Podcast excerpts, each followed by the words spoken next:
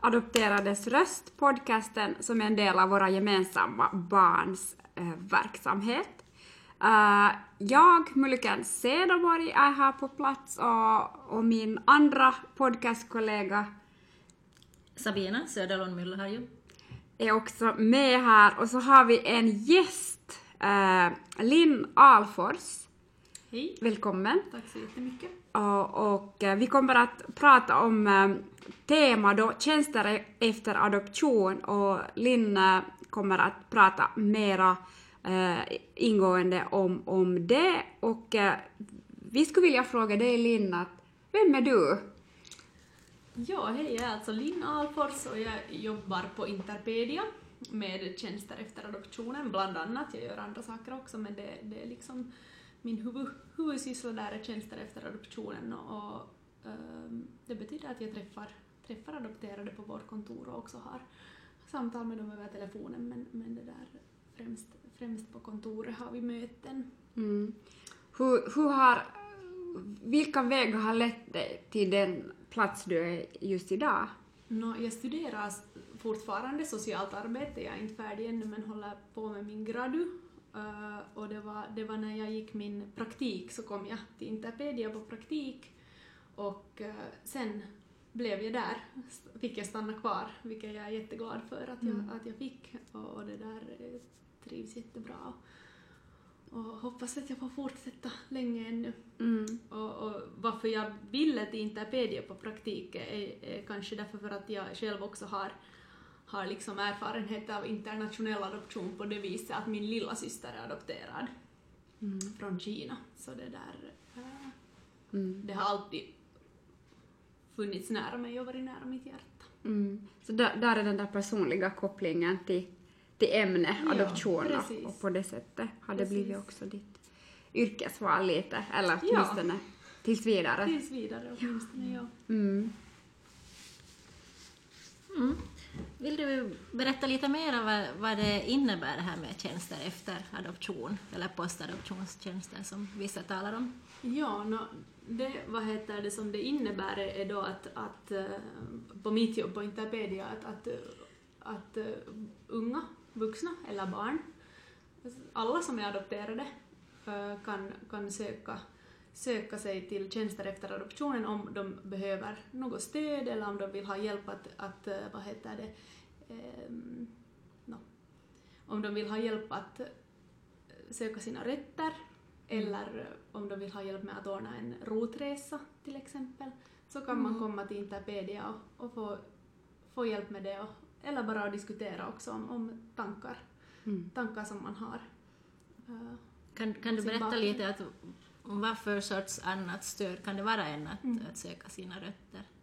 No, det kan vara diskussionsstöd uh, som man kan komma upp och prata bara om sina tankar om hur, hur, vad, heter det, vad man känner. Uh, om adoption i allmänhet? Om, adop om, om kanske främst då om, om sin egen situation så det är det ofta folk okay, söker, ja. söker sig till oss för att de har några funderingar uh, om sin identitet, om sin bakgrund. Och då är det den adopterade själv som ja, söker sig precis. Till. Oftast är det den adopterade själv, ibland också uh, den adopterades familj, till exempel oftast med rotresor. Så okay. kanske hela familjen far med och då, då kan det vara också föräldrarna som är i kontakt med oss. Ja. Mm. Mm. Är de här tjänsterna också till för, för uh, de biologiska föräldrarna? Uh, no, det, det, vad heter det, är inte, Interpedia sköter inte liksom, man, de biologiska föräldrarna tar inte kontakt till Interpedia. Mm. Okay, ja. Äh, men, men det där, äh, vi kan sen med våra liksom, kontakter då? Med, med våra samarbetsorganisationer ja. så, så kan man leta efter biologiska mm. släktingar men det är inte, det är inte liksom, vi är inte den organisationen som, som de biologiska släktingarna kontaktar. Mm. Utan vi är till för den adopterade. Just det, ja. Mm. Vad är den där första, vad är den vanligaste frågan i, i form när man söker som kontakt med er? Att, vad är liksom, liksom den vanligaste orsaken till att man börjar fundera? Det är jätteindividuellt. Alla, alla som kommer till oss har ju, har ju sin egen historia och sin egen bakgrund och sina egna tankar så att det finns inte någon sån här typexemplar eh, utan vi går alltid jätte individuellt och, och skräddarsyr de här processerna. Um, och det där, men, men det vanliga är ju det som vi kanske talade om just här tidigare, att, att den adopterade funderar på, på sin identitet och sin bakgrund och vill, vill kanske se något dokument som vi har på Interpedia. Vi har alla dokument sparade om allas adoptionsprocesser, alltså alla adoptionsprocesser som har skett via Interpedia. Mm. Så dokumentationen har vi, har vi sparat där i ett arkiv, så den adopterade kanske vill se dem eller få kopior av dem. Eh, sen är det vanligt med resor också, att, att eh, den adopterade vill åka på en rotresa. Mm, och, och just röttersökning, att, att söka sina, sin, sina rötter. Mm. Vad är det för slags papper som ni har där då för en som blir intresserad av sin identitet och varifrån man kommer? Ja, att, vad kan man få reda på om man kommer till er? No, de, den dokumentation som vi har är, är, i princip all dokumentation om adoptionen som finns. Um, ofta är det samma dokument som också familjen har, mm. men ibland kan det hända att, att, att det finns något mer hos oss, mm. eller sen kan det också vara så att familjen har mycket mer än vad vi har. Mm.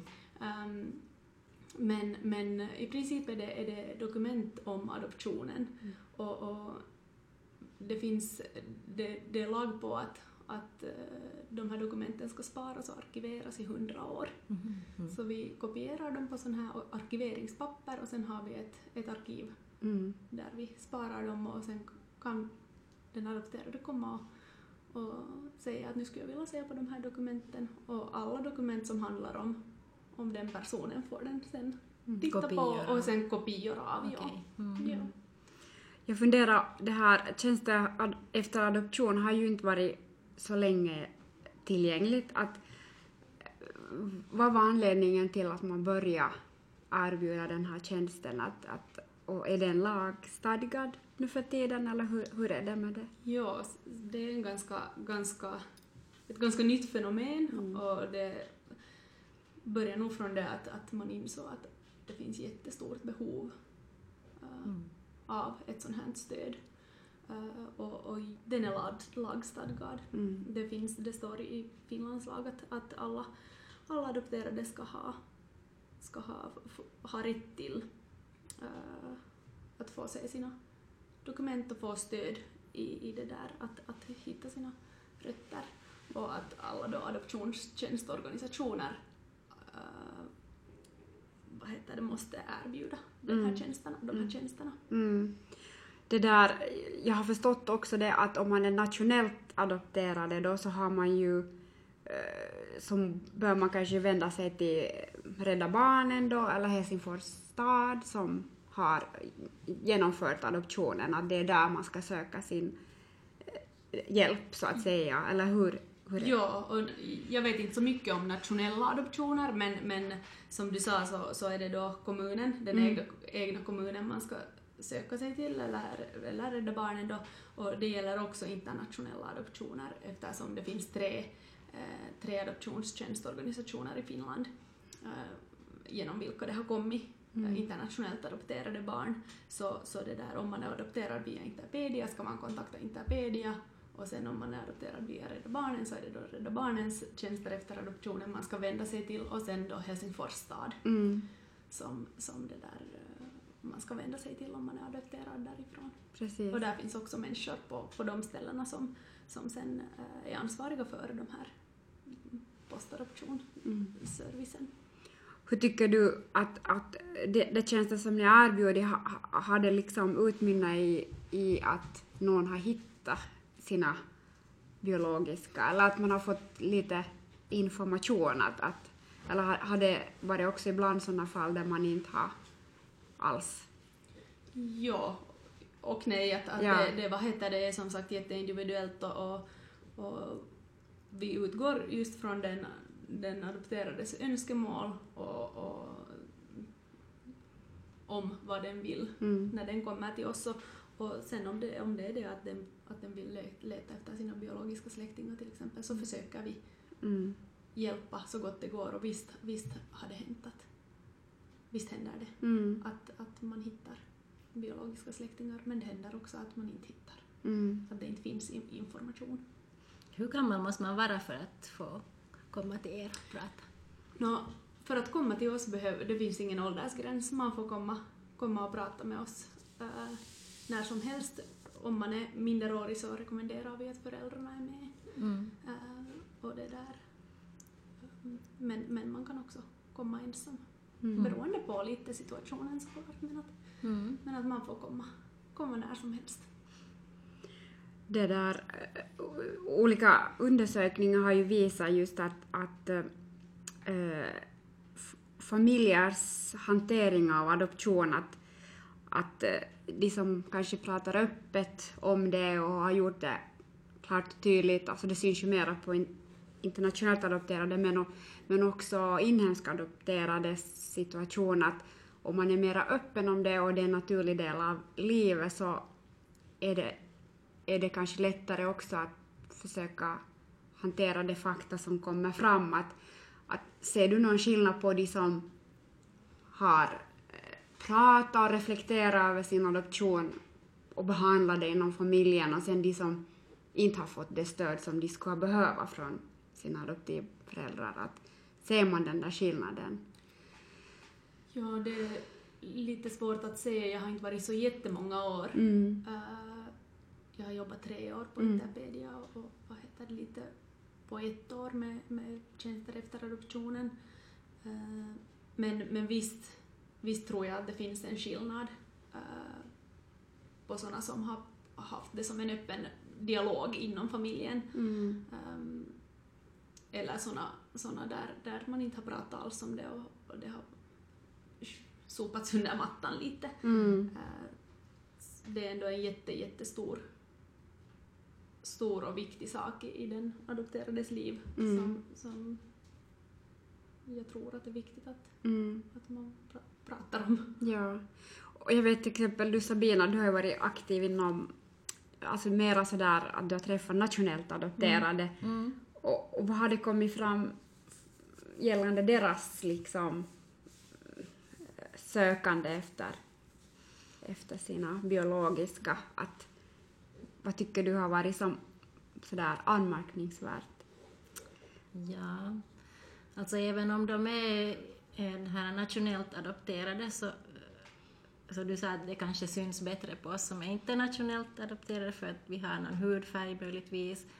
Men att nu kan det också synas, synas i och med att, att övriga familjen har ljust hår och, och den här adopterade har mörkt hår eller så. Eller att jag har hört flera att hela byn visste om att den var, den var adopterad utom, utom den själv då och fick, fick veta det i vuxen ålder, så då är det nog förstås svårt att i, i vuxen ålder få veta en sån grundläggande sak om sig själv. Men jag tror ju att det här har ju ändrat också sen på, på de här åren som, som har gått, att, att föräldrarna, adoptivföräldrarna är mycket mer medvetna om, om det här vikten av att vara öppen och, och, och det här, tala om saker redan från början. Mm. Och kanske de också i behov av att eh, bli erbjuden sån här olika kurser och utbildning och handledning och stöd just gällande Ja, hanteringen av sånt när det uppkommer kanske i tonåren. Att, eh, så att det inte blir en sån där konflikt eller, eller en, en sån där elefanten i rummet Exakt. känsla. Ja, Det- vad finns det för sådana kurser nu? Ja, ja. Känner du till? Nej, eller känner du Linn till, såna? Eller, Eller, eller? alltså, jag vet ju att man, man i rådgivningen Mm. går nog igenom Mm. det här om öppenhet och hur viktigt det är Mm. att, att för barnets identitet att, att vara öppen. Men sen Nej, efter adoptionen så i... Nu jag vet att det nog erbjuds då och då så ordnas det, det ordnas ju varje år, ordnar ju till exempel äh, våra gemensamma barn. Mm. En sån här i samarbete med, med adoptionstjänstorganen en sån här adoptionsdag med olika teman. Och ibland är det för, för kanske är den ibland är den riktad till föräldrar som har lite äldre barn, adoptivbarn barn, så, och ibland är den, är den kanske riktad till sådana som väntar på att få barn. Men, men sådana här temadagar vet jag nog att det ordnas då och då. Mm.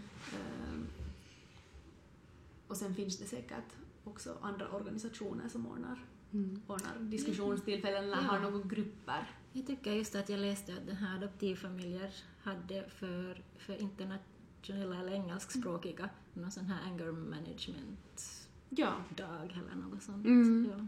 Just det.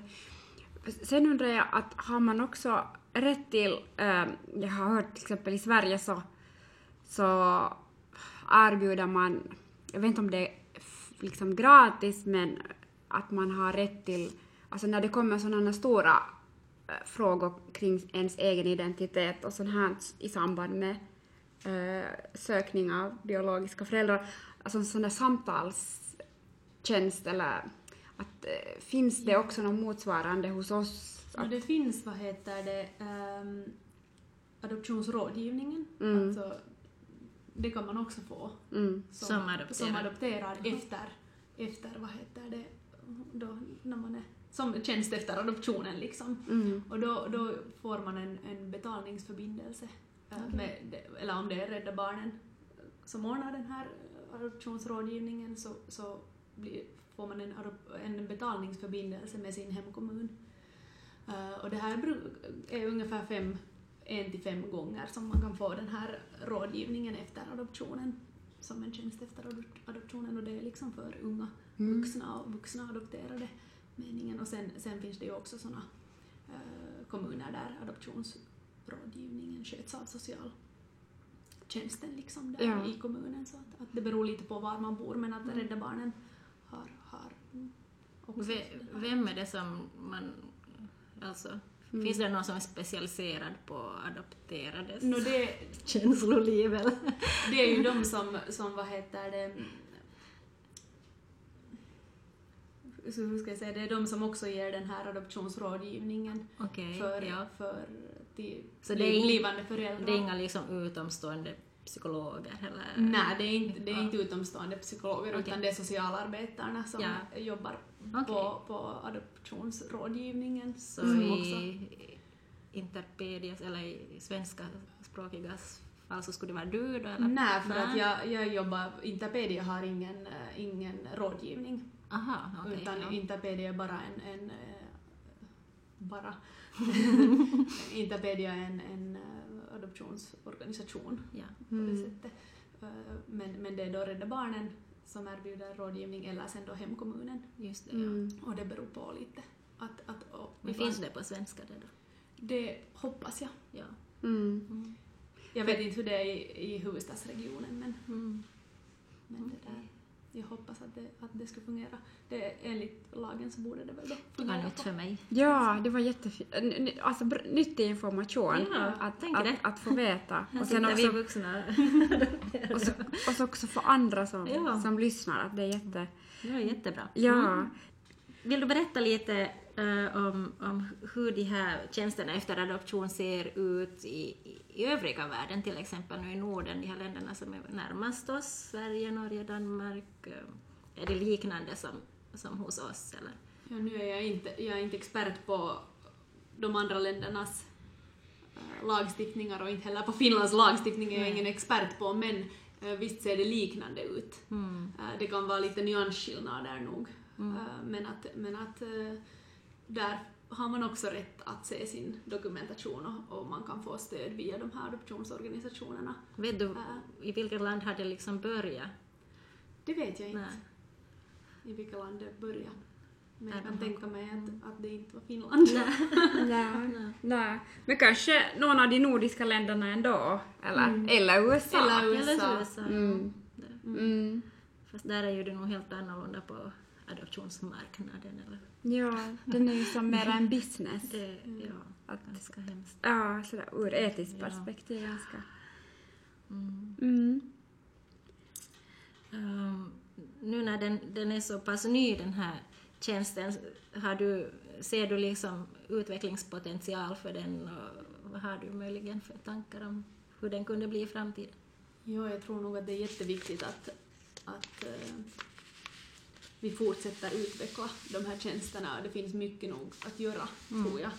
Um, speciellt att öka kunskapen och, information, och sprida information om att det faktiskt finns sådana här tjänster. Mm.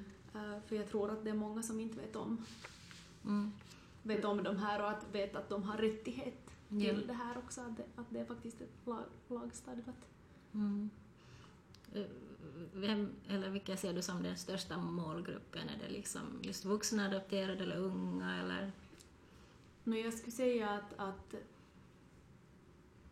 att den största målgruppen är nog där kring 20-åringar, 20-30-åringar, så unga vuxna. Mm. Mm. Uh, Men sen skulle det ju vara viktigt att sprida den här informationen också till, de, till familjerna. Mm. Mm. Till alla som kommer nu hem med, si, med sina barn. Mm. Så att de vet redan nu från början att, Mm. att, det, där, att det finns sån här Ja, information.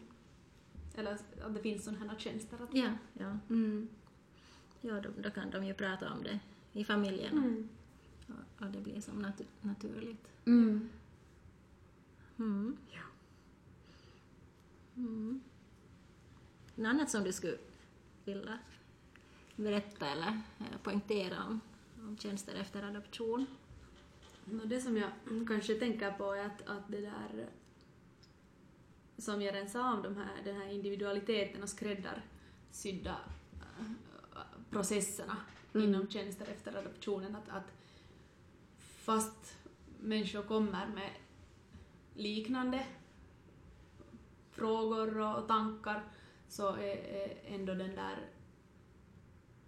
diskussionen blir hemskt individuell sen och, och det finns inte en, en enda process som är likadana och, och alla behöver sin egen tid och sitt eget sätt att, att det där reflektera över de här sakerna och, och man kan ta en paus om man behöver. Mm. Det att man kommer till vårt kontor och pratar med oss så betyder inte automatiskt att man nu måste fullfölja den här processen. Utan man kan säga att okej, tack, nu fick jag den informationen som jag ville ha, nu är jag inte intresserad mer. Och man behöver inte heller någonsin vara intresserad. Vilket kanske, som jag har hört och upplevt, att, att man kan liksom känna en press, viss press att, att eh, kompisar eller, eller föräldrar frågar att nå ska du inte, ska du inte Mm. söka, är Mm. du inte intresserad av att veta vem dina biologiska Ja, det kan ju vara från ena, ena sidan till andra sidan. Ja. Och Mm. det är att ja. ingen behöver. Nej, alla är olika. Alla är olika. Mm. Mm. Det, det finns sådana som inte alls vill och det är helt okej. Och sen finns det sådana som vill söka och det är också helt okej. Och så, så finns det ju olika skeden av livet, att det liksom, man har inte ännu mognat till det. Eller, Exakt. alltså, Mm. Exakt. Mm. Och sen också att, att de här rotresorna som många åker på, så de kan också se jätteolika ut. mm. Att för någon kan det faktiskt vara en sån här hardcore rotresa att, att åka och söka sina biologiska släktingar. Medan för någon annan kan en rotresa vara en turistresa. Mm. Mm. Och det, båda är lika bra, det finns inte några bra och dåliga rotresor utan, utan alla är lika mycket värda och, Mm. och det där lika har rätt, li, Mm. man har rätt att göra Mm. Ja. hur som helst.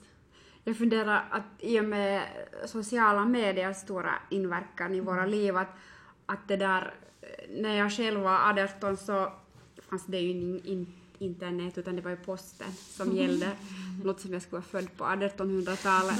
Men, men då var det ju när man fyllde 18 så då fick man ju det där, eh, då fick man brev så att säga hem från släkten. Att då, då, då, då öppnades det här embargot liksom, eller hur man ska säga, då öppnades kanalerna, att de fick på något sätt eh, reda på att vilket land man hade blivit adopterad till och så började breven komma. Just det. Och det är ju mera lätt, hur ska jag säga, genom att få det i brevform så kan man ju Mm. ta in det på ett annat sätt. Att jag vet ju också sådana som blivit kontaktade av släkten via sociala medier. Att, Mm. att kan man då i det skedet också fråga om råd av er att hej, att, att nu, nu har jag fått kon kontakt med släkten i Sydamerika men jag vet inte hur jag ska hantera den här situationen. Absolut. Just i sådana situationer är det, Mm. är det bra att Mm. vara i kontakt med oss för då, då kan vi kanske som har ändå erfarenhet av liknande situationer så kan, kan finnas där som stöd och, Mm. och det där ge något tips kanske. Mm. Har det hänt sådana fall under den tid du har jobbat? Mm, nej men jag har nog hört om såna. Mm. Jag har inte direkt erfarenhet av, av såna men, men jag har nog hört om Mm. såna. Så det händer nog. Mm. Men det är ju det att det där sociala medier det är så jätte, jättesnabbt. Det går Det är så jättesnabbt. snabbt sen och då, då kan det vara ganska ångestfyllt att få Mm. och känna att man genast måste svara också. Mm. För att nu för tiden förväntar alla sig svar direkt och, och den där kommunikationen är så jätte, jättesnabb. Mm. Medan då till och med med mail så är det ju långsammare att man, man kan ta den där tiden och fundera att, att vad ska jag svara, vill jag svara? Mm. Men, men med sociala medier så oftast ser man genast att Mm. okej, nu Den har den, här, den har sett det, den har läst det, Ja. att, att det där och sådana här saker. Så Mm. att, att, Ja. det är nog utmanande. Mm. Ja. Möjligheter och utmaningar. Mm. Absolut. Ja. absolut. Och det, jag tror att det blir som, eller min känsla är att det blir bara mer och mer vanligt att, Mm. att vi blir så mera connectade till Mm. den, att även liksom den fattiga världen Mm. har också tillgång mer och mer av den och, och Ja. på det sättet nå, Ja, nå. det, det är få som inte har en smart telefon Mm. eller en, da- tillgång till en dator Ja. på något internetcafé eller någonting så att det växer nog Mm. i hela världen. Mm. Men för att nu kanske göra det riktigt enkelt för någon som, som har funderat på att jag skulle lite vilja söka mina rötter men inte har liksom riktigt kommit igång ännu, skulle du vilja berätta så här steg för steg att vad ska man ta sig till? Men först ska man helst veta att, att varifrån, vi, via vilken organisation är man adopterad. Mm. Och då, då eh, om det till exempel visar sig att det är Interpedia så kan man ta kontakt med mig eller med min kollega Sanna Alanko som också jobbar med tjänster efter adoptionen. Och på Rädda Barnen är det, är det Heli Ihatsu som jobbar med tjänster efter adoptionen och på Helsingfors stad är det Sara Leinonen. Okej. Så man kontaktar någon av oss och sen, sen det där så, så före, föreslår jag oftast att, att man ska komma och träffa mig till kontoret. Ja.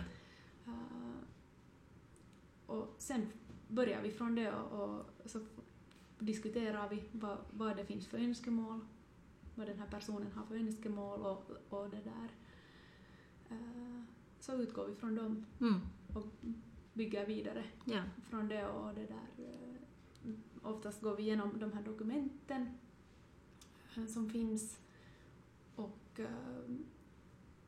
den personen får kopior på dem och sen funderar, funderar vi vidare att, att ska det bli en rotresa eller så tar jag kontakt med myndigheterna i det landet som Mm. det gäller eh, eller samarbetsorganisation där att, att det där att nu har jag en sån här kund här som skulle vilja, vilja veta mer om sin bakgrund, att, att vad heter det, finns det möjlighet till det och sen ser vi vad som vad det kommer för svar därifrån. Mm. Jättebra. Och sen om, om det kommer någon information därifrån så, så pratar jag då med den här Mm. Adopterade här i Finland och, och sen funderar vi på att eventuellt någon resa. Vad kan det komma för svar därifrån? No, det kan ju komma till exempel att, att, ja, att här finns den biologiska föräldrarna finns här och de vill gärna ha kontakt. Okej, ja. Mm. Till exempel. Så de har kanske då kontakt med Ja, eller möjlighet att, att leta upp. Just det. Ja. Så det är den, den sidan där som sköter det då. Ja, Mm. det går. Därför rekommenderar vi också att, att alltid liksom gå via oss för Mm. att då, då blir det en sån här kontakt från myndighet till myndighet på det sättet ja. att det blir en säker, säker kontakt för, för trots att det också kan vara bra via sociala medier såklart men Ja. det, det är en osäkrare kontakt och det, det är liksom inte lika det är snabbare Mm. och det här kan vi lite liksom ändå Reflektera. reflektera på ett Ja. annat sätt och ge det stödet till båda parterna för det är jätteviktigt att båda parterna får det där stödet, både den adopterade och sen biologiska släktingarna också, det kan ju vara en jättechock. Mm. också för dem. Mm, Äh, absolut. Och sen via de här myndigheterna så kan de få, få det stöd de behöver. Ja. Mm. Mm. Ja, och Mm. sen, sen det där... ehm, så fortsätter vi nu så länge det behövs där med, med, på vårt kontor och, Mm. och, och sådär att, att det där ehm, och ge det stöd, stöd som behövs. Och ibland kan det vara så att, att man behöver en ettårspaus och sen fortsätter tar man igen upp, upp de här sakerna och det är helt okej. Då kan man komma efter ett år igen och prata med oss och, Mm. och sådär. Men att, men att första steget är att, att bara veta varifrån, genom Mm. vilken organisation så att man vet vem man ska kontakta. Exakt. Och det är jättebra också när ni har bra samarbete mellan adoptivorganisationen eller de, eller de eh, aktörer som förmedlar. Att på det sättet så kan ni också utbyta information och delge information kanske sådär att hej att, att eh, nu, nu, nu är du adopterad via Rädda Barnen att du, och då ska du vända dig till dem och så här att ni kan som på det Ja, sättet hänvisa till rätta. Ja, vi Till kan, vi, kan, vi kan säga att, att eh, vad heter det, är du säker att, Mm. att du är Ja. Är det förresten någon annan än, än, än de här tre som erbjuder tjänster? tjänster efter adoptionen, inte sådana här officiella tjänster efter adoptionen. Men att, att det där, men, men, men på det sättet, sådana här mera stödgrupper och sånt finns det ju organisationer som ordnar Mm. liksom stöd. Kamratstöd? Ja, kamratstödsgrupper och sen eh, läger, sommarläger och, Mm. och, och sånt. Att det har Interpedia ju också ordnat, Mm. sommarläger för, för yngre barn och det blir ju som ett kamratstöd. Mm.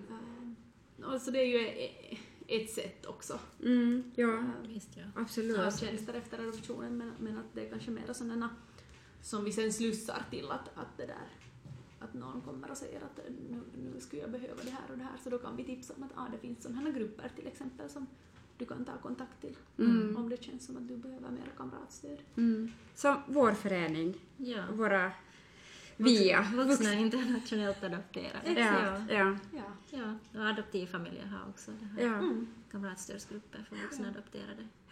Så det är ju ett sätt Mm. också. Ja, och det, och, eller det är en viktig faktor i, i, i hela pusselbiten, Mm. att just med kamratstöd. Att det framkommer också i undersökningar faktiskt, att, Mm. att det har en jätteviktig Mm. funktion. Tackar dig Linn för att du kom och gästade vår podd och det där och för att prata just om tjänster efter adoption, för att det är ju ett viktigt ämne, men ganska nytt ämne också för, Mm. För många. Ja, för oss faktiskt sådär mera ingående. Så det där, tusen tack för att du kom och Tusen tack för att jag fick komma. Det har varit jätteroligt att vara här och prata med er. mm.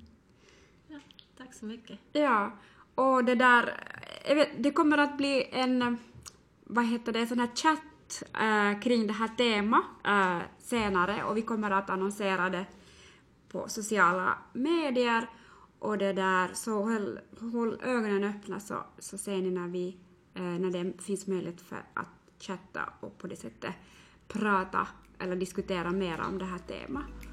Och ha det så bra, vi hörs igen. Hej då. Hej då!